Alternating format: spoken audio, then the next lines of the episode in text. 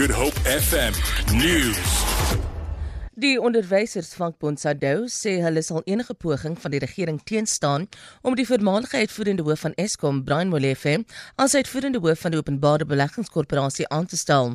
Die OBK bestuur staatspensioenfonde en daar is gerugte dat die instelling dalk die jongste slagoffer van staatskaping kan word. Die korporasie bestuur ook bates van 2000 miljard rand. SADU sê hy sal saam met ander werkers onder die vandel van Kusato op 27 September 'n optog hou om standpunt in te neem teen staatskaping, korrupsie en werkverliese. Die nasionale energiereguleerder het die kragverskaffing toestemming gegee om met belanghebbendes oor sy voorgestelde verhoging oorleg te pleeg. Die persentasie geld net vir diegene wat hulle krag regsteeks van Eskom afkry en munisipaliteite sal waarskynlik hulle tariewe met tot 27% verhoog. 'n Woordvoerder van die organisasie teen belastingmisbruik, Ted Blom, sê al die kritieke syfers wat hulle al 10 jaar lank veg om in die hande te kry is uitgesluit. Blom sê dit is onaanvaarbaar dat geheime syfers aan nisse en die tesorie gegee word terwyl die publiek nie toegang tot dit het en aan die einde vir alles moet opdok nie.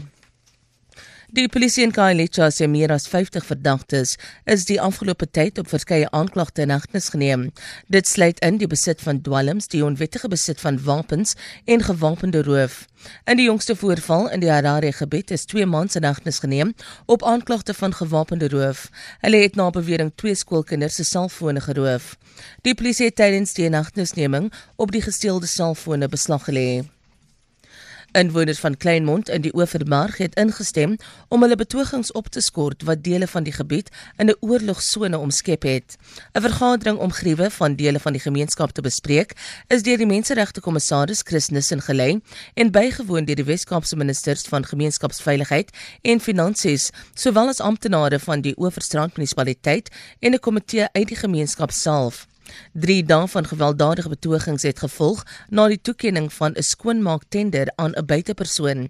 Die munisipale bestuurder, Connie Groenewald, sê die tender aanbetref het ons ooreengekom dat ek al die tender dokumentasie wat ons het aan die minister van finansies se kantoor sal besorg sodat die provinsiale tesourie die proses wat ons gevolg het om seker te maak dat ons voorgeskrewe prosesse gevolg het. daarmee saam sal die provinsiale tesorie ook kyk of ons bepaalde tenderbeleid kan aanpas. Die rand verhandel tans teen R13.11 teenoor die dollar, R17.55 teenoor die Britse pond en R15.59 teenoor die euro. Goud verhandel teen 1329 dollar per fyn ons en die prys van Brent olie is $55.28 per vat. Vir Good Hope FM nuus, Alexander Rosenberg.